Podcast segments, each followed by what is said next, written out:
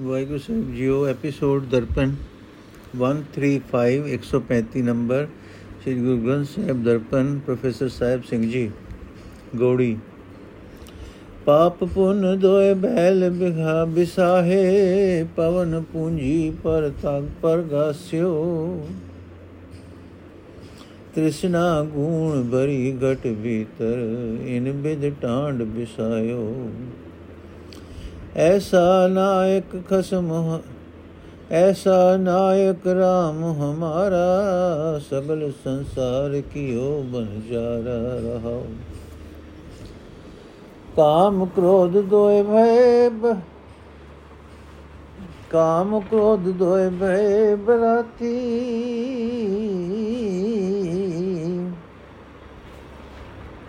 ਕਾਮ ਕ੍ਰੋਧ ਦੋਇ ਭਏ ਜਗਾਤੀ ਮਨ ਤਰੰਗ ਬਟਵਾਰਾ। ਪੰਜ ਤਤ ਮਿਲ ਦਾਨ ਨਿਬੇਰ ਟਾਂਡਾ ਉਤਰਿਓ ਪਾਰਾ। ਕਹਿਤ ਕਬੀਰ ਸੁਨੋ ਰੇ ਸੰਤੋ ਅਬ ਐਸੀ ਬਨ ਆਈ।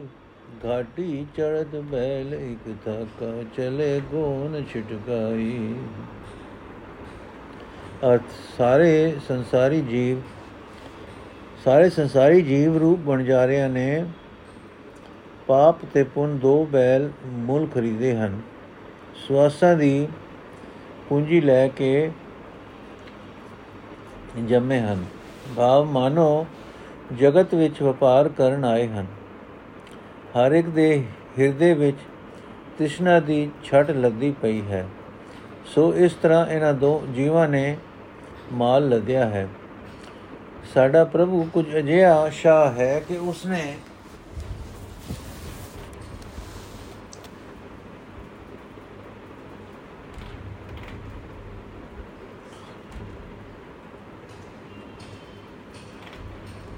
ਸਾਰੇ ਜਗਤ ਭਾਵ, ਸਾਰੇ ਸੰਸਾਰੀ ਜੀਵਾਂ ਨੂੰ ਵਪਾਰੀ ਬਣਾ ਕੇ ਜਗਤ ਵਿੱਚ ਘਲਿਆ ਹੈ, ਰਹਾਓ। ਕਾਮ ਅਤੇ ਕ੍ਰੋਧ ਦੋਵੇਂ ਇਹਨਾਂ ਜੀਵ ਵਪਾਰੀਆਂ ਦੇ ਰਾਹ ਵਿੱਚ ਮਸੂਲੀਏ ਬਣੇ ਹੋਏ ਭਾਵ ਸਵਾਸਾਂ ਦੀ ਪੂੰਜੀ ਦਾ ਕੁਝ ਹਿੱਸਾ ਨਾਮ ਕਾਮ ਅਤੇ ਕ੍ਰੋਧ ਵਿੱਚ ਫਸਣ ਨਾਲ ਮੁਕਦਾ ਜਾ ਰਿਹਾ ਹੈ। ਜੀਵਾਂ ਦੇ ਮਨਾਂ ਤੇ ਤਰੰਗ ਲੁਟੇਰੇ ਬਣ ਰਹੇ ਹਨ। ਭਾਵ ਮਨ ਦੇ ਕਈ ਕਿਸਮ ਦੇ ਤਰੰਗ ਉਮਰ ਦਾ ਕਾਫੀ ਹਿੱਸਾ ਖਰਚ ਕਰੀ ਜਾ ਰਹੇ ਹਨ। ਇਹ ਕਾਮ, ਕ੍ਰੋਧ ਅਤੇ ਮਨ ਤਰੰਗ ਮਨੁੱਖਾ ਸਰੀਰ ਨਾਲ ਮਿਲ ਕੇ ਸਾਰੀ ਦੀ ਸਾਰੀ ਉਮਰ ਰੂਪ ਰਾਸ ਮੁਕਾਈ ਜਾ ਰਹੇ ਹਨ ਅਤੇ ਤ੍ਰਿਸ਼ਨਾ ਰੂਪ ਮਾਲ ਜੋ ਜੀਵਾਂ ਨੇ ਲਦਿਆ ਹੋਇਆ ਹੈ ਹੂ ਬਹੂ ਪਾਰਲੇ ਬੰਦੇ ਲੰਘਦਾ ਜਾ ਰਿਹਾ ਹੈ। ਭਾਵ ਜੀਵ ਜਗਤ ਤੋਂ ਨਿਰੀ ਤ੍ਰਿਸ਼ਨਾ ਹੀ ਆਪਣੇ ਨਾਲ ਲੱਦੀ ਜਾ ਰਹੇ ਹਨ, ਨਾਲ ਲਈ ਜਾ ਲਈ ਜਾਂਦੇ ਹਨ। ਕਬੀਰ ਆਖਦਾ, ਹੈ ਸੰਤ ਜਨੋ, ਸੁਣੋ, ਹੁਣ ਅਜਿਹੀ ਹਾਲਤ ਬਣ ਰਹੀ ਹੈ ਕਿ ਪ੍ਰਭੂ ਦਾ ਸਿਮਰਨ ਰੂਪ ਚੜਾਈ ਦਾ ਔਖਾ ਪੈਂਡਾ ਕਰਨ ਵਾਲੇ ਜੀਵ ਵੰਜਾਰਿਆਂ ਦਾ ਪਾਪ ਰੂਪ ਇੱਕ ਬਲਦ ਥੱਕ ਗਿਆ ਹੈ। ਉਹ ਬੈਲ ਤ੍ਰਿਸ਼ਨਾ ਦੀ ਛਟ ਸੁੱਟ ਕੇ ਨਸ ਗਿਆ ਹੈ। ਜੋ ਜੀਵ ਵੰਜਾਰੇ ਨਾਮ ਸਿਮਰਨ ਵਾਲੇ ਔਖੇ ਰਾਹ ਤੇ ਤੁਰਦੇ ਹਨ, ਉਹ ਪਾਪ ਕਰਨੇ ਛੱਡ ਦਿੰਦੇ ਹਨ ਅਤੇ ਉਹਨਾਂ ਦੀ ਤ੍ਰਿਸ਼ਨਾ ਮੁੱਕ ਜਾਂਦੀ ਹੈ।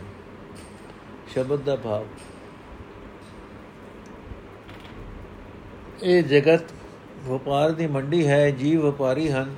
ਹਰ ਇੱਕ ਜੀਵ ਨੇ ਸਵਾਸਾਂ ਦੀ ਰਾਸ ਮਿਲੀ ਹੈ, ਪਰ ਆਮ ਤੌਰ ਤੇ ਹਰ ਕੋਈ ਤ੍ਰਿਸ਼ਨਾ ਦੀ ਛੱਟ ਚੁੱਕੀ ਫਿਰਦਾ ਹੈ। ਕਾਮ ਕ੍ਰੋਧ ਅਤੇ ਹੋਰ ਮਨ ਤਰੰਗਾਂ ਵਿੱਚ ਜੀਵਾਂ ਦੀ ਉਮਰ ਮੁੱਕ ਜਾਂਦੀ ਹੈ ਅਤੇ ਤ੍ਰਿਸ਼ਨਾ ਬੱਧੇ ਹੀ ਇਥੋਂ ਤੁਰ ਜਾਂਦੇ ਹਨ। ਜਿਸ ਕਿਸੇ ਵਿਰਲੇ ਜੀਵ ਨੇ ਪ੍ਰਭੂ ਦੇ ਨਾਮ ਸਿਮਰਨ ਦਾ ਔਖਾ ਰਾਹ ਮਲਿਆ ਹੈ, ਉਹ ਪਾਪਾਂ ਤੋਂ ਬਚ ਜਾਂਦਾ ਹੈ। ਤੇ ਉਸ ਦੀ ਤ੍ਰਿਸ਼ਨਾ ਇੱਥੇ ਹੀ ਮੁੱਕ ਜਾਂਦੀ ਹੈ।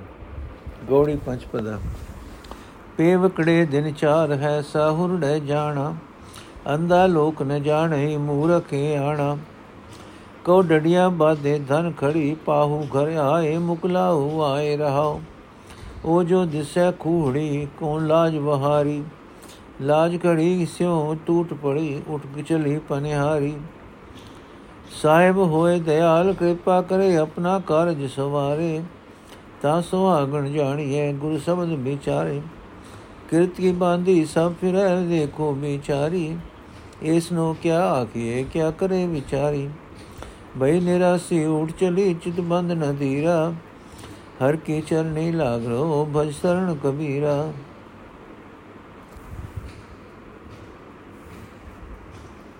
ਅਰਥ। ਅਣਜਾਣਾ ਮਨੁੱਖ, ਅਣਜਾਣਾ ਮੂਰਖ ਅੰਨਾ ਜਗਤ ਨਹੀਂ ਜਾਣਦਾ ਕਿ ਜੀਵ ਇਸਤਰੀ ਨੇ ਇਸ ਸੰਸਾਰ ਰੂਪ ਪੇਕੇ ਘਰ ਵਿੱਚ ਚਾਰ ਦਿਨ ਭਾਵ ਥੋੜੇ ਦਿਨ ਹੀ ਰਹਿਣਾ ਹੈ। ਹਰ ਇੱਕ ਨੇ ਪਰਲੋਕ ਰੂਪ ਸਹੁਰੇ ਘਰ ਜ਼ਰੂਰ ਜਾਣਾ ਹੈ। ਦੱਸੋ, ਇਹ ਕੀ ਅਚਰਜ ਖੇਡ ਹੈ? ਮੁਕਲਾਵਾ ਲੈ ਜਾਣ ਵਾਲੇ ਪਾਹੁਣੇ ਭਾਵ ਜਿੰਦ ਨੂੰ ਲੈ ਜਾਣ ਵਾਲੇ ਜਮ ਘਰ ਵਿੱਚ ਆਏ ਬੈਠੇ ਹਨ ਤੇ ਇਸਤਰੀ ਅਜੇ ਘਰ ਦੇ ਕੰਮਕਾਜ ਵਾਲੀ ਅੱਧੀ ਧੋਤੀ ਹੀ ਬਨ ਕੇ ਖਲੋਤੀ ਹੈ। ਅਧੜ ਵਜੇ ਵੰਜੇ ਹੀ ਫਿਰਦੀ ਹੈ।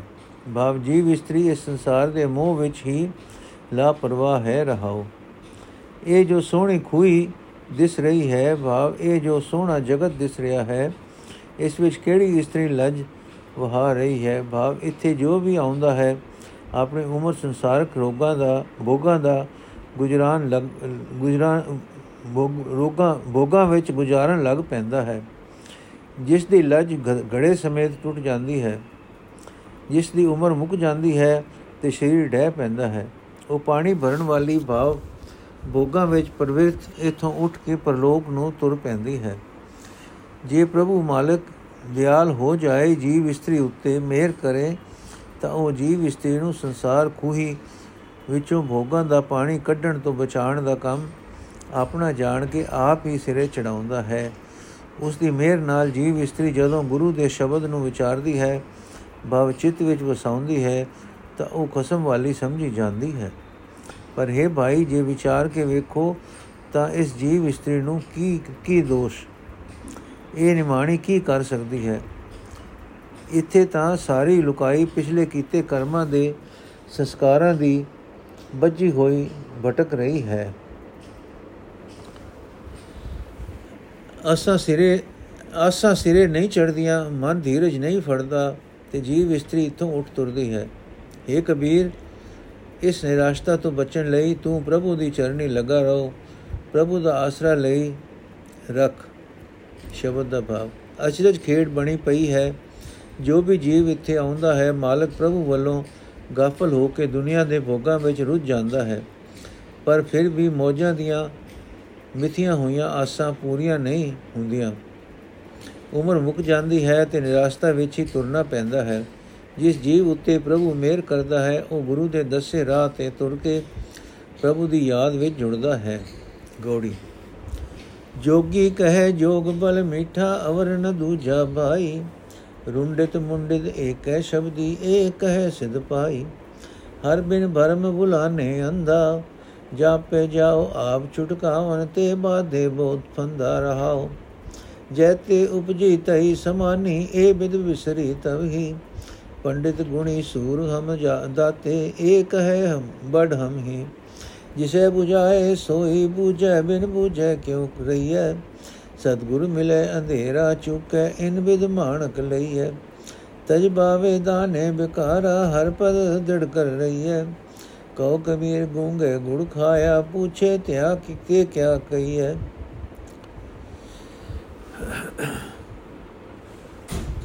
ਅਰਥ ਜੋਗੀ ਆਖਦੇ ਹਨ ਹੈ ਭਾਈ ਜੋਗ ਦਾ ਮਾਰਗ ਹੀ ਚੰਗਾ ਤੇ ਮਿੱਠਾ ਹੈ ਇਸ ਵਰਗਾ ਹੋਰ ਕੋਈ ਸਾਧਨ ਨਹੀਂ ਹੈ ਸਰੇਵੜੇ ਸੰਨਿਆਸੀ ਅਵਧੂਤ ਇਹ ਸਾਰੇ ਆਖਦੇ ਹਨ, ਅਸਾਂ ਹੀ ਸਿੱਧੀ ਲੱਭੀ ਹੈ। ਅੰਨੇ ਲੋਕ ਪਰਮਾਤਮਾ ਨੂੰ ਵਿਸਾਰ ਕੇ ਪ੍ਰਭੂ ਦਾ ਸਿਮਰਨ ਛੱਡ ਕੇ ਬੁਲੇਖੇ ਵਿੱਚ ਪਏ ਹੋਏ ਹਨ। ਇਹੀ ਕਾਰਨ ਹੈ ਕਿ ਮੈਂ ਜਿਸ ਜਿਸ ਕੋਲ ਹਉਮੈ ਤੋਂ ਛੁਟਕਾਰਾ ਕਰਨ ਕਰਾਣ ਜਾਂਦਾ ਹਾਂ, ਉਹ ਸਾਰੇ ਆਪ ਹੀ ਹਉਮੈ ਦੀਆਂ ਕਈ ਢਾਈਆਂ ਫਾਈਆਂ ਵਿੱਚ ਬੱਜੇ ਹੋਏ ਹਨ। ਰਹਾਓ। ਜਿਸ ਪ੍ਰਭੂ ਵਿਛੋੜੇ ਤੋਂ ਇਹ ਹਉਮੈ ਉਪਜਦੀ ਹੈ, ਉਸ ਪ੍ਰਭੂ ਵਿਛੋੜੇ ਵਿੱਚ ਹੀ ਸਾਰੀ ਲੁਕਾਈ ਟਿੱਕੀ ਪਈ ਹੈ। ਬਾ, ਪ੍ਰਭੂ ਦੀ ਯਾਦ ਬੁਲਾਇਆ ਮਨੁੱਖ ਦੇ ਅੰਦਰ ਹਉਮੈ ਪੈਦਾ ਹੁੰਦੀ ਹੈ ਤੇ ਸਾਰੀ ਲੁਕਾਈ ਪ੍ਰਭੂ ਨੂੰ ਹੀ ਬੁਲਾਈ ਬੈਠੀ ਹੈ। ਇਸੇ ਕਰਕੇ ਤਾਂ ਹੀ ਇਹ ਦੁਨੀਆ ਭੁਲੇਖੇ ਵਿੱਚ ਹੈ। ਭਾਵ ਹਰ ਇੱਕ ਵੇਖ ਵਾਲਾ ਆਪਣੇ ਹੀ ਬਾਹਰਲੇ ਚਿੰਨ ਆਦਿਕਾਂ ਨੂੰ ਜੀਵਨ ਦਾ ਸਹੀ ਰਸਤਾ ਕਹਿ ਰਿਹਾ ਹੈ। ਪੰਡਿਤ ਗੁਣੀ ਸੂਰਮੇ ਦਾਤੇ ਇਹ ਸਾਰੇ ਨਾਮ ਤੋਂ ਵਿਛੜ ਕੇ ਇਹੀ ਆਖਦੇ ਹਨ ਕਿ ਅਸੀਂ ਸਭ ਤੋਂ ਵੱਡੇ ਹਾਂ। ਜਿਸ ਮਨੁੱਖ ਨੂੰ ਪ੍ਰਭੂ ਆਪ ਮਤ ਦਿੰਦਾ ਹੈ, ਉਹੀ ਅਸਲ ਗੱਲ ਸਮਝਦਾ ਹੈ ਤੇ ਉਹ ਅਸਲ ਗੱਲ ਦੇ ਸਮਝਾਣ, ਸਮਝਣ ਤੋਂ ਬਿਨਾ ਜੀਵਨ ਹੀ ਵਿਅਰਥ ਹੈ। ਉਹ ਅਸਲ ਇਹ ਹੈ ਕਿ ਜਦੋਂ ਮਨੁੱਖ ਨੂੰ ਸਤਿਗੁਰ ਮਿਲਦਾ ਹੈ, ਤਾਂ ਇਸ ਦੇ ਮਨ ਵਿੱਚੋਂ ਹਉਮੈ ਦਾ ਹਨੇਰਾ ਦੂਰ ਹੋ ਜਾਂਦਾ ਹੈ। ਇਸ ਤਰ੍ਹਾਂ ਇਸ ਨੂੰ ਅੰਦਰੋਂ ਹੀ ਨਾਮ ਰੂਪ ਲਾਲ ਲੱਭ ਪੈਂਦਾ ਹੈ। ਸੋ ਹੈ ਕਬੀਰ, ਆਖ, ਲਾਭ ਦੇ ਵਿਕਾਰਾਂ ਦੇ ਫੁਰਨੇ ਛੱਡ ਕੇ ਪ੍ਰਭੂ ਦੀ ਯਾਦ ਦਾ ਸਾਹਮਣੇ ਵਾਲਾ ਨਿਸ਼ਾਨਾ ਪੱਕਾ ਕਰ ਰੱਖਣਾ ਚਾਹੀਦਾ ਹੈ। ਤੇ ਜਿਵੇਂ ਗੁੰਗੇ ਮਨੁੱਖ ਨੇ ਗੁੜ ਖਾਦਾ ਹੋਵੇ ਤਾਂ ਪੁੱਛਿਆ ਉਸ ਦਾ ਸਵਾਦ ਨਹੀਂ ਦੱਸ ਸਕਦਾ। ਤਿਵੇਂ ਪ੍ਰਭੂ ਦੇ ਚਰਨਾਂ ਵਿੱਚ ਜੁੜਨ ਦਾ ਆਨੰਦ ਬਿਆਨ ਨਹੀਂ ਕੀਤਾ ਜਾ ਸਕਦਾ। ਸ਼ਬਦ ਦਾ ਭਾਵ, ਕੋਈ ਜੋਗੀ ਹੋਵੇ ਸੇਵੜਾ ਹੋਵੇ, ਸੰਨਿਆਸੀ ਹੋਵੇ, ਪੰਡਿਤ ਹੋਵੇ, ਸੂਰਮਾ ਹੋਵੇ, ਦਾਨੀ ਹੋਵੇ, ਕੋਈ ਵੀ ਹੋਵੇ, ਜੋ ਮਨੁੱਖ ਪ੍ਰਭੂ ਦੀ ਬੰਦਗੀ ਨਹੀਂ ਕਰਦਾ ਉਸ ਦੀ ਹਉਮੈ ਦੂਰ ਨਹੀਂ ਹੁੰਦੀ। ਤੇ ਹਉਮੈ ਦੂਰ ਹੋਣ ਤੋਂ ਬਿਨਾ ਉਹ ਅਜੇ ਔਖੜੇ ਔਝੜੇ ਭਟਕ ਰਿਹਾ ਹੈ। ਸਹੀ ਜੀਵਨ ਲਈ ਚਾਨਣ ਕਰਨ ਵਾਲਾ ਪ੍ਰਭੂ ਦਾ ਨਾਮ ਹੀ ਹੈ। ਇਹ ਨਾਮ ਸਤਿਗੁਰੂ ਤੋਂ ਮਿਲਦਾ ਹੈ। ਰਾਗ ਗੋੜੀ ਪੂਰਬੀ ਕਬੀਰ ਜੀ। ਇੱਕ ਓੰਕਾਰ ਸਤਿਗੁਰ ਪ੍ਰਸਾਦ। ਜੈ ਕੁਛ ਆਹ ਤਹਾ, ਕਿਛ ਨਾਹੀ, ਪੰਜ ਤਤ ਤੈ ਜਾਹੀ। ਈੜਾ ਪਿੰਗਲਾ ਸੁਖ ਮਨ ਬੰਦੇ, ਇਹ ਅਵਗਨ ਕਤ ਜਾਹੀ। ਤਾਗਾ ਟੂਟਾ ਗगन ਬਿਨਸ ਗਿਆ, ਤੇਰਾ ਬੋਲਤ ਕਹਾ ਸਮਾਈ ਇਹ ਸੰਸਾਰ ਮੋਕੋ ਅੰਦਿਨ ਵਿਆਪੈ, ਮੋਕੋ ਕੋ ਨ ਕਹੈ ਸਮਝਾਈ। ਰਹਾਉ ਜੈ ਬਰਭੰਡ, ਪਿੰਡ ਤੈ ਨਾਹੀ ਰਚਨਹਾਰ ਤੈ ਨਾਹੀ। ਜੋੜਨ ਹਾਰੈ ਸਦਾ ਅਤੀਤਾ ਏਕ ਹੀ ਹੈ ਕਿਸ ਮਾਹੀ। ਜੋਗੀ ਜੁੜੈ, ਤਤੋ ਤੋੜੀ ਟੂਟੈ। ਜੋੜੀ ਜੁੜੈ, ਨ ਤੋੜੀ ਟੂਟੈ, ਜਬ ਲਗਨ ਹੋਏ ਬਿਨਾਸੀ ਤਾ ਕੋ ਕਾ ਕੋ ਠਾਕੁਰ ਕਾ ਕੋ, ਸੇਵਕ ਕੋ ਕਾਹੂ ਕਹਿ ਜਾਸੀ। ਕੋ ਕਬੀਰ ਲਿਵ ਲਾਗ ਰਹੀ ਹੈ, ਜਹਾਂ ਬਸੈ ਦਿਨ ਰਾਤੀ। ਵਾ ਕਾ ਮਰਮ ਉਹੀ ਪਰ ਜਾਣੇ, ਉਹ ਤੋ ਸਦਾ ਅਬਿਨਾਸੀ।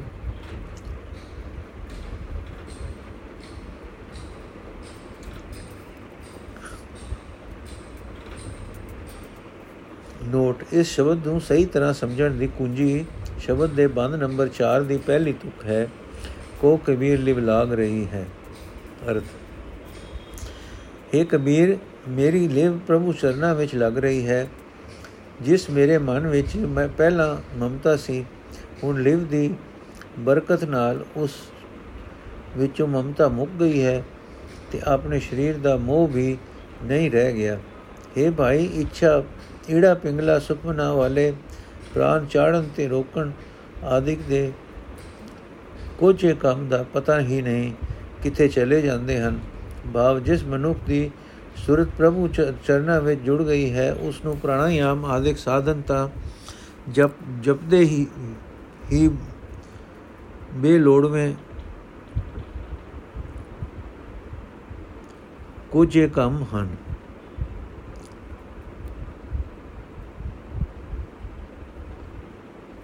ਉਸ ਨੂੰ ਪ੍ਰਾਣਾਯਾਮ ਆਦਿਕ ਸਾਧਨ ਤਾਂ ਜਾਪਦੇ ਹੀ ਕੋੜ ਬੇਲੋੜਵੇਂ ਕੰਮ ਹਨ। ਬੇਲੋੜਵੇਂ ਕੁਝੇ ਕੰਮ ਹਨ। ਪ੍ਰਭੂ ਚਰਨਾਂ ਵਿੱਚ ਲਿਵ ਦੀ ਬਰਕਤ ਨਾਲ ਮੇਰਾ ਮੋਹ ਦਾ ਧਾਗਾ ਟੁੱਟ ਗਿਆ ਹੈ। ਮੇਰੇ ਅੰਦਰੋਂ ਮੋਹ ਦਾ ਪਸਾਰਾ ਮੁੱਕ ਗਿਆ ਹੈ। ਵਿਤਕਰੇ ਕਰਨ ਵਾਲੇ ਸੁਭਾਵ ਦਾ ਨਾਮ ਨਿਸ਼ਾਨ ਹੀ ਮਿਟ ਗਿਆ ਹੈ। ਇਸ ਤਰੀਬ ਤਬਦੀਲੀ ਦੀ ਹੈਰਾਨੀ ਮੈਨੂੰ ਹਰ ਹਰ ਰੋਜ਼ ਆਉਂਦੀ ਹੈ ਕਿ ਇਹ ਕਿਵੇਂ ਹੋ ਗਿਆ। ਪਰ ਕੋਈ ਮਨੁੱਖ ਇਹ ਸਮਝਾ ਨਹੀਂ ਸਕਦਾ, ਕਿਉਂਕਿ ਇਹ ਅਵਸਥਾ ਸਮਝਾਈ ਨਹੀਂ ਜਾ ਸਕਦੀ, ਅਨੁਭਵ ਵੀ ਕੀਤੀ ਜਾ ਸਕਦੀ ਹੈ। ਰਹਾਉ ਜਿਸ ਮਨ ਵਿੱਚ ਪਹਿਲਾਂ ਸਾਰੀ ਦੁਨੀਆ ਦੇ ਧਨ ਦਾ ਮੋਹ ਸੀ, ਲਿਵ ਦੀ ਬਰਕਤ ਨਾਲ ਉਹ ਉਸ ਵਿੱਚ ਹੁਣ ਆਪਣੇ ਸਰੀਰ ਦਾ ਮੋਹ ਵੀ ਨਹੀਂ ਰਿਹਾ। ਮੋਹ ਦੇ ਤਾਣੇ ਬਣਨ ਵਾਲਾ ਉਹ ਮਨ ਹੀ ਨਹੀਂ ਰਿਹਾ। ਹੁਣ ਤਾਂ ਮਾਇਆ ਦੇ ਮੋਹ ਤੋਂ ਨਿਰਲੇਪ ਜੋੜਨਹਾਰ ਪ੍ਰਭੂ ਆਪ ਹੀ ਮਨ ਵਿੱਚ ਵਸ ਰਿਹਾ ਹੈ। ਪਰ ਇਹ ਅਵਸਥਾ ਕਿਸੇ ਪਾਸ ਬਿਆਨ ਨਹੀਂ ਕੀਤੀ ਜਾ ਸਕਦੀ। ਜਦ ਤੱਕ ਮਨੁੱਖ ਦਾ ਮਨ ਨਾਸ਼ਵੰਤ ਸਰੀਰ ਨਾਲ ਇੱਕ ਰੂਪ ਰਹਿੰਦਾ ਹੈ, ਤਦ ਤੱਕ ਇਸ ਦੀ ਪ੍ਰੀਤ ਨਾ ਪ੍ਰਭੂ ਨਾਲ ਜੋੜਿਆ ਜੁੜਦੀ ਹੈ, ਨਾ ਮਾਇਆ ਨਾਲੋਂ ਤੋੜਿਆ ਟੁੱਟਦੀ ਹੈ, ਟੁੱਟ ਸਕਦੀ ਹੈ। ਇਸ ਦਸ਼ਾ ਵਿੱਚ ਗਰਸੇ ਹੋਏ ਮਨ ਦਾ ਨਾ ਹੀ ਪ੍ਰਭੂ ਸਹੀ ਭਾਵ ਵਿੱਚ ਖਸਮ ਹੈ, ਨਾ ਇਸ ਮਨ, ਨਾ ਇਹ ਮਨ ਪ੍ਰਭੂ ਦਾ ਸੇਵਕ ਬਣ ਸਕਦਾ ਹੈ। ਫਿਰ ਕਿਸ ਨੇ ਕਿਸ ਦੇ ਪਾਸ ਜਾਣਾ ਹੈ? ਭਾਵ ਇਹ ਦੇ ਅੰਧਿਆਰੀ ਮਨ ਸਰੀਰ ਦੇ ਮੋਹ ਵਿੱਚੋਂ ਉੱਚਾ ਉੱਠ ਕੇ ਪ੍ਰਭੂ ਦੇ ਚਰਨਾਂ ਵਿੱਚ ਜਾਂਦਾ ਹੀ ਨਹੀਂ। ਇਹ ਕਬੀਰ, ਆਖ ਮੇਰੀ ਸੁਰਤ ਪ੍ਰਭੂ ਚਰਨਾਂ ਵਿੱਚ ਲੱਗੀ ਰਹਿੰਦੀ ਹੈ ਅਤੇ ਦਿਨ ਰਾਤ ਉੱਥੇ ਹੀ ਟਿੱਕੀ ਰਹਿੰਦੀ ਹੈ। ਪਰ ਇਸ ਤਰ੍ਹਾਂ ਮੈਂ ਉਸ ਦਾ ਭੇਦ ਨਹੀਂ ਪਾ ਸਕਦਾ। ਉਸ ਦਾ ਭੇਦ ਉਹ ਆਪ ਹੀ ਜਾਣਦਾ ਹੈ ਅਤੇ ਉਹ ਹੈ ਸਦਾ ਹੀ ਕਾਇਮ ਰਹਿਣ ਵਾਲਾ। ਨੋਟ, ਇਸ ਸ਼ਬਦ ਵਿੱਚੋਂ ਕਿਤੇ ਵੀ ਕੋਈ ਐਸਾ ਇਸ਼ਾਰਾ ਨਹੀਂ ਮਿਲਦਾ ਜਿਸ ਤੋਂ ਇਹ ਅੰਦਾਜ਼ਾ ਲਗਾਉਣ ਦੀ ਲੋੜ ਪੈ ਜਾਏ ਕਿ ਕਿਸੇ ਯੋਗ ਅਭਿਆਸ ਕਰਨ ਵਾਲੇ ਜੋਗੀ ਦੇ ਮਰਨ ਤੇ ਇਹ ਸ਼ਬਦ ਉਚਾਰਿਆ ਗਿਆ ਹੈ। ਬਲਾ ਜੋਗੀ ਦੇ ਮਰਨ ਤੇ ਕਬੀਰ ਜੀ ਨੂੰ ਹੋਰ ਰੋਜ਼ ਕਿਉਂ ਇਹ ਸੰਸਾ ਵਿਆਪਣਾ ਸੀ ਕਿ ਜੋਗੀ ਦਾ ਬੋਲਤ ਆਤਮਾ ਕਿੱਥੇ ਚਲਾ ਗਿਆ? ਨਾ ਹੀ ਇਸ ਵਿੱਚ ਪ੍ਰਾਣਾਯਾਮ ਤੇ ਯੋਗ ਅਭਿਆਸ ਬਾਰੇ ਕੋਈ ਪ੍ਰਸ਼ਨ ਉੱਤਰ ਦਿਸਦੇ ਹਨ। ਕਬੀਰ ਜੀ ਡੇਰੇ ਭਗਤ ਹੀ ਨਹੀਂ ਸਨ। ਉਹ ਇੱਕ ਮਹਾਨ ਉੱਚੀ ਉਡਾਰੀ ਲਾਣ ਵਾਲੇ ਕਵੀ ਵੀ ਸਨ। ਉਹਨਾਂ ਦੀ ਬਾਣੀ ਦੀ ਡੁੰਗਾਈ ਨੂੰ ਸਮਝਣ ਦੀ ਕੋਸ਼ਿਸ਼ ਕਰੀਏ, ਕਹਾਣੀਆਂ ਜੋੜ-ਜੋੜ ਕੇ ਸੱਚੇ, ਸੋਖੇ ਰਾਹ ਲੱਭਣ ਤੇ ਯਤਨ ਨਾ ਕਰਦੇ ਰਹੀਏ। ਸ਼ਬਦ ਦਾ ਭਾਵ, ਜਿਸ ਮਨੁੱਖ ਦੀ ਲੇ ਪ੍ਰਭੂ ਚਰਨਾਂ ਵਿੱਚ ਲੱਗਦੀ ਹੈ, ਉਸ ਦੇ ਅੰਦਰੋਂ ਜਗਤ ਦਾ ਤੇ ਆਪਣੇ ਸਰੀਰ ਦਾ ਮੋਹ ਮਿਟ ਜਾਂਦਾ ਹੈ। ਇੱਕ ਐਸੀ ਅਚਰਜ ਖੇਡ ਬਣਦੀ ਹੈ ਕਿ ਉਸ ਦੇ ਮਨ ਵਿੱਚ ਵਿਤਕਰੇ ਦਾ ਨਾਮ ਨਿਸ਼ਾਨ ਨਹੀਂ ਰਹਿ ਜਾਂਦਾ। ਇਸ ਆਨੰਦ ਦੇ ਸਾਹਮਣੇ ਉਸ ਨੂੰ ਪ੍ਰਾਣਾਯਾਮ ਆਦਿਕ ਸਾਧਨ ਹੋ ਹੋਛੇ ਜੇ ਕੰਮ ਦਿਸਦੇ ਹਨ। ਗੌੜੀ। ਸੁਰਤ ਸਿਮਰਤ ਦੋਇ ਕੰਨੇ ਮੁੰਦਾ, ਪਰਮਿਤ ਬਾਹਰ ਖਿੰਤਾ ਸੁਨ ਗੁਫਾ ਮੈਂ ਆਸਣ ਬੈਸਣ, ਕਲਪ ਵਿਭਰਜਿਤ ਪੰਥਾ। ਮੇਰੇ ਰਾਜਨ ਮੈਂ ਬੈਰਾਗੀ ਜੋਗੀ, ਮਰਤ ਨ ਸੋਗ ਬਿਯੋਗੀ ਰਹਾਉ। ਖੰਡ ਬ੍ਰਹਮੰਡ ਮੈਂ ਸਿੰਘੀ ਮੇਰਾ ਬਟਵਾ ਸਭ ਜਗ ਬਸਮਾਧਾਰੀ ਤਾੜੀ ਲਾਗੀ ਤ੍ਰਿਪਲ ਪਲਟੀਏ ਛੂਟੇ ਹੋਏ ਪਸਾਰੀ। ਮਨ ਪਵਨ ਦੋ ਤੁੰਬਾ ਕਰੀ ਹੈ ਜੁਗ ਜੁਗ ਸਾਰਦ ਸਾਜੀ। ਫਿਰ ਬਈ ਤੰਤੀ ਟੂਟ ਸੁਨਾਹੀ, ਅਨੰਦ ਕਿੰਗਰੀ ਬਾਜੀ। ਸੁਨ ਮਨ ਮਗਨ ਭਏ ਹੈ, ਪੂਰੇ ਮਾਇਆ ਢੋਲ ਨ ਲਾਗੀ। ਕਉ ਕਬੀਰਤਾ ਕੋ ਪੁਨਰਬ ਜਨਮ ਨਹੀਂ, ਖੇਲ ਗਿਓ ਬੈਰਾਗੀ ਅਰਥ ਪ੍ਰਭੂ ਦੇ ਚਰਨਾਂ ਵਿੱਚ ਸੁਰਤ ਜੋੜਨੀ ਤੇ ਪ੍ਰਭੂ ਦਾ ਨਾਮ ਸਿਮਰਨਾ, ਇਹ ਮਾਨੋ ਮੈਂ ਦੋਹਾਂ ਕੰਨਾਂ ਵਿੱਚ ਮੁਦਰਾ ਪਾਈਆਂ ਹੋਈਆਂ ਹਨ। ਪ੍ਰਭੂ ਦਾ ਯਥਾਰਥ ਗਿਆਨ, ਇਹ ਮੈਂ ਆਪਣੇ ਤੇ ਗੋਦੜੀ ਲਾਈ ਹੋਈ ਹੈ। ਅਫੁਰ ਅਵਸਥਾ ਰੂਪ ਗੁਫਾ ਵਿੱਚ ਮੈਂ ਆਸਣ ਲਾਈ ਬੈਠਾ ਹਾਂ। ਵਾ ਮੇਰਾ ਮਨ ਹੀ ਮੇਰੀ ਗੁਫਾ ਹੈ, ਜਿੱਥੇ ਮੈਂ ਦੁਨੀਆ ਧੰਦਿਆਂ ਵਾਲੇ ਕੋਈ ਫੁਰਨੇ ਨਹੀਂ ਉੱਠਣ ਦਿੰਦਾ ਤੇ ਇਸ ਤਰ੍ਹਾਂ ਆਪਣੇ ਅੰਦਰ ਮਾਨੋ ਇੱਕ ਇਕਾਂਤ ਵਿੱਚ ਬੈਠਾ ਹੋਇਆ ਹਾਂ। ਦੁਨੀਆ ਦੀਆਂ ਕਲਪਨਾ ਤਿਆਗ ਦੇਣੀਆਂ, ਇਹ ਹੈ ਮੇਰਾ ਜੋਗ, ਪੰਥ। ਇਹ ਮੇਰੇ ਪਾਤਸ਼ਾਹ ਪ੍ਰਭੂ, ਮੈਂ ਤੇਰੀ ਯਾਦ ਦੀ ਲਗਨ ਵਾਲਾ ਜੋਗੀ ਹਾਂ। ਇਸ ਵਾਸਤੇ ਮੌਤ ਦਾ ਡਰ, ਚਿੰਤਾ ਤੇ ਵਿਛੋੜਾ ਮੈਨੂੰ ਪਹੁੰਚਦੇ ਨਹੀਂ ਹਨ, ਰਹਾਓ। ਸਾਰੇ ਖੰਡਾ ਬ੍ਰਹਮੰਡਾਂ ਵਿੱਚ ਪ੍ਰਭੂ ਦੀ ਵਿਆਪਕਤਾ ਦਾ ਸਭ ਨੂੰ ਸੁਨੇਹਾ ਦੇਣਾ, ਇਹ ਮਾਨੋ ਮੈਂ ਸਿੰਘੀ ਵਜਾ ਰਿਹਾ ਹਾਂ। ਸਾਰੇ ਜਗਤ ਨੂੰ ਨਾਸ਼ਵੰਤ ਸਮਝਣਾ, ਇਹ ਹੈ ਮੇਰਾ ਸਵਾਸ ਪਾਣ ਵਾਲਾ ਥੈਲਾ। ਤ੍ਰੈਗੁਣੀ ਮਾਇਆ ਦੇ ਪ੍ਰਭਾਵ ਨੂੰ ਮੈਂ ਪਰਤਾ ਦਿੱਤਾ ਹੈ। ਇਹ ਮਾਨੋ ਮੈਂ ਤਾੜੀ ਲਾਈ ਹੋਈ ਹੈ। ਇਸ ਤਰ੍ਹਾਂ ਮੈਂ ਗ੍ਰਸਤੀ ਹੁੰਦਾ ਹੋਇਆ ਹੀ ਵੀ ਮੁਕਤ ਹਾਂ। ਮੇਰੇ ਅੰਦਰ ਇੱਕ ਰਸ ਕਿੰਗਰੀ ਵੀਣਾ ਵੱਜ ਰਹੀ ਹੈ। ਮੇਰਾ ਮਨ ਅਤੇ ਸਵਾਸ ਉਸ ਕਿੰਗਰੀ ਦੇ ਦੋਵੇਂ ਤੁੰਬੇ ਹਨ। ਸਦਾ ਸਥਿਰ ਰਹਿਣ ਵਾਲਾ ਪ੍ਰਭੂ ਮਨ ਤੇ ਸਵਾਸ ਦੀਆਂ ਸਵਾਸ ਦੋਹਾਂ ਤੁੰਬਿਆਂ ਨੂੰ ਜੋੜਨ ਵਾਲੀ ਮੈਂ ਡੰਡੀ ਬਣਾਈ ਹੈ। ਸੂਰਤ ਦੀ ਤਾਰ ਉਸ ਕਿੰਗਰੀ ਦੀ ਵੱਜਣ ਵਾਲੀ ਤੰਤੀ ਮਜ਼ਬੂਤ ਹੋ ਗਈ ਹੈ, ਕਦੇ ਟੁੱਟਦੇ ਨਹੀਂ। ਇਸ ਅੰਦਰਲੀ ਕਿੰਗਰੀ ਦੇ ਰਾਗ ਨੂੰ ਸੁਣ ਕੇ ਮੇਰਾ ਮਨ ਇਸ ਤਰ੍ਹਾਂ ਪੂਰਨ ਤੌਰ ਤੇ ਮਸਤ ਹੋ ਗਿਆ ਹੈ ਕਿ ਇਸ ਨੂੰ ਮਾਇਆ ਦਾ ਧੱਕਾ ਨਹੀਂ ਵੱਜ ਸਕਦਾ। ਏ ਕਬੀਰ, ਆਖ ਜੇ ਜੋ ਲੱਗਣ ਵਾਲਾ ਜੋਗੀ ਅਜਿਹੀ ਖੇਡ ਖੇਡ ਕੇ ਜਾਂਦਾ ਹੈ, ਉਸ ਨੂੰ ਫਿਰ ਕਦੇ ਜਨਮ ਮਰਨ ਨਹੀਂ ਹੁੰਦਾ, ਸ਼ਬਦ ਦਾ ਭਾਵ। ਅਸਲੀ ਜੋਗੀ ਉਹ ਹੈ ਜੋ ਗ੍ਰਸਥ ਵਿੱਚ ਰਹਿੰਦਾ ਹੋਇਆ ਵੀ ਪ੍ਰਭੂ ਦੀ ਯਾਦ ਵਿੱਚ ਸੁਰਤ ਜੋੜਦਾ ਹੈ ਆਪਣੇ ਮਨ ਵਿੱਚ ਵਿਕਾਰਾਂ ਦੇ ਫੁਰਨੇ ਤੇ ਕਲਪਨਾ ਨਹੀਂ ਉੱਠਣ ਦਿੰਦਾ। ਜਗਤ ਨੂੰ ਨਾਸ਼ਵੰਤ ਜਾਣ ਕੇ ਇਸ ਦੇ ਮੋਹ ਵਿੱਚ ਫਸਦਾ ਨਹੀਂ। ਦੁਨੀਆ ਦੇ ਕੰਮਕਾਰ ਕਰਦਾ ਹੋਇਆ ਵੀ ਸਵਾਸ ਸਵਾਸ ਸਿਮਰਨ ਕਰਦਾ ਹੈ ਤੇ ਯਾਦ ਦੀ ਇਸ ਤਾਰ ਨੂੰ ਕਦੇ ਟੁੱਟਣ ਨਹੀਂ ਦਿੰਦਾ। ਅਜੇ ਜੋਗੀ ਨੂੰ ਮਾਇਆ ਕਦੇ ਵਰਮਾ ਨਹੀਂ ਸਕਦੀ। ਗੌੜੀ, ਗਜ ਨਵ ਗਜ ਦਸ ਗਜ 21 ਪੁਰੀਆ ਏਕ ਤਨਾਈ। 60 ਸੂਤ ਨਵ ਖੰਡ 72 ਪਾਟ ਲਗੋ ਅਧਿਕਾਈ। ਗਈ ਬਨਾਵਨ ਮਾਹੋ, ਘਰ ਛੋੜਿਆ ਜਾਏ ਜੁਲਾ ਹੋ ਰਹਾ ਗਜੀ ਨ ਮਿਨਿਐ, ਤੋਲ ਨ ਤੁਲਿਐ, ਪਾਚਨ ਸੇਰ ਅਢਾਈ। ਜੋ ਕਰ ਪਾਚਨ ਬੇਗ ਨ ਪਾਵੈ, ਜਗਰ ਰਹਿ ਕਰੈ ਘਰ ਗਾਈ ਦਿਨ ਕੀ ਬੈਠ ਕਸਮ ਕੀ ਬਰਕਸ, ਇਹ ਬੇਲਾ ਕਤ ਆਈ। ਛੂਟੇ ਕੁੰਡੇ ਭੀਗੇ ਪੁਰੀਆ, ਚਲਿਓ ਜੁਲਾ ਹੋਰੀ ਸਾਈ ਛੋਛੀ ਨਲੀ ਤੰਦ ਨਹੀਂ ਨਿਕਸੈ, ਨਤਰ ਕਹੀ ਰਹੀ ਉਰਜਾਈ। ਛੋੜ ਪਸਾਰ ਇਹਾ ਕੋ ਬਪਰੀ ਕੋ ਕਬੀਰ ਸਮਝਾਈ। ਅਰਥ, ਜਦੋਂ ਜੀਵ ਜੁਲਾਹਾ ਪ੍ਰਭੂ ਦੇ ਚਰਨ ਵਿੱਚ ਵਿਸਾਰਦਾ ਹੈ, ਤਾਂ ਵਾਸ਼ਨਾ ਇਸ ਸਰੀਰ ਦੀ ਤਾਣੀ ਉਣਾਉਣ ਉਣਾਉਣ ਲਗ, ਉਣਾਉਣ ਤੁਰ ਪੈਂਦੀ ਹੈ। ਜਦੋਂ ਜੀਵ ਜੁਲਾਹਾ ਪ੍ਰਭੂ ਦੇ ਚਰਨ ਵਿਸਾਰਦਾ ਹੈ, ਤਾਂ ਵਾਸ਼ਨਾ ਇਸ ਸਰੀਰ ਦੀ ਤਾਣੀ ਉਣਾਉਣ ਤੁਰ ਪੈਂਦੀ ਹੈ। ਭਾ ਪ੍ਰਭੂ ਨੂੰ ਵਿਸਾਰਨ ਕਰਕੇ ਜੀਵ ਵਾਸਨਾ ਵਿੱਚ ਵੱਜ ਜਾਂਦਾ ਹੈ ਤੇ ਇਹ ਵਾਸਨਾ ਇਸ ਨੂੰ ਸਰੀਰ ਵਿੱਚ ਲਿਆਉਣ ਦਾ ਕਾਰਨ ਸਮਝਦੀ ਹੈ ਕਾਰਨ ਬਣਦੀ ਹੈ, ਰਹਾਓ। ਜਦੋਂ ਜੀਵ ਜਨਮ ਲੈਂਦਾ ਹੈ ਤਾਂ ਮਾਨੋ ਪੂਰੀ ਇੱਕ ਤਾਈ, ਇੱਕ ਤਾਣੀ 40 ਗਜਾਂ ਦੀ ਤਿਆਰ ਹੋ ਜਾਂਦੀ ਹੈ, ਜਿਸ ਵਿੱਚ 9 ਗੋਲਕਾਂ 10 ਇੰਦਰੇ ਤੇ 21 ਗਜ ਹੋਰ ਹੁੰਦੇ ਹਨ। ਬਾਉ ਪੰਜ ਸੁਖਮ ਤਤ, ਪੰਜ ਸਥੂਲ ਤਤ 10 ਪ੍ਰਾਣ ਤੇ ਇੱਕ ਮਨ। ਇਹ 21 ਗਜ ਤਾਣੀ ਦੇ ਹੋਰ ਹਨ। 60 ਨਾੜੀਆਂ ਇਸ, ਇਹ ਉਸ ਬਾਣੀ ਦੇ, ਇਹ ਉਸ ਤਾਣੀ ਦੇ ਲੰਮੇ ਪਾਸੇ ਦਾ ਸੂਤਰ ਪਿਆ ਹੁੰਦਾ ਹੈ। ਸਰੀਰ ਦੇ 9 ਜੋੜ ਉਸ ਤਾਣੀ ਦੇ 9 ਟੋਟੇ ਹਨ ਅਤੇ 72 ਛੋਟੀਆਂ ਨਾੜੀਆਂ, ਇਹ ਉਸ ਤਾਣੀ ਨੂੰ ਵਾਧੂ ਪੇਟਾ ਲੱਗਾ ਹੋਇਆ ਸਮਝੋ। ਸਰੀਰ ਰੂਪ ਇਹ ਤਾਣੀ ਗੱਜਾਂ ਨਾਲ ਨਹੀਂ ਮਿਣਦੀ ਤੇ ਵਟੇ ਨਾਲ ਤੋਲੀਂਦੀ ਵੀ ਨਹੀਂ। ਉੰਜ ਇਸ ਤਾਣੀ ਨੂੰ, ਦੀ, ਇਸ ਤਾਣੀ ਨੂੰ ਵੀ ਹੋਰ ਰੋਜ਼ ਢਾਈ ਸੇਰ ਖੁਰਾਕ ਰੂਪ ਪਾਣ ਚਾਹੀਦੀ ਹੈ।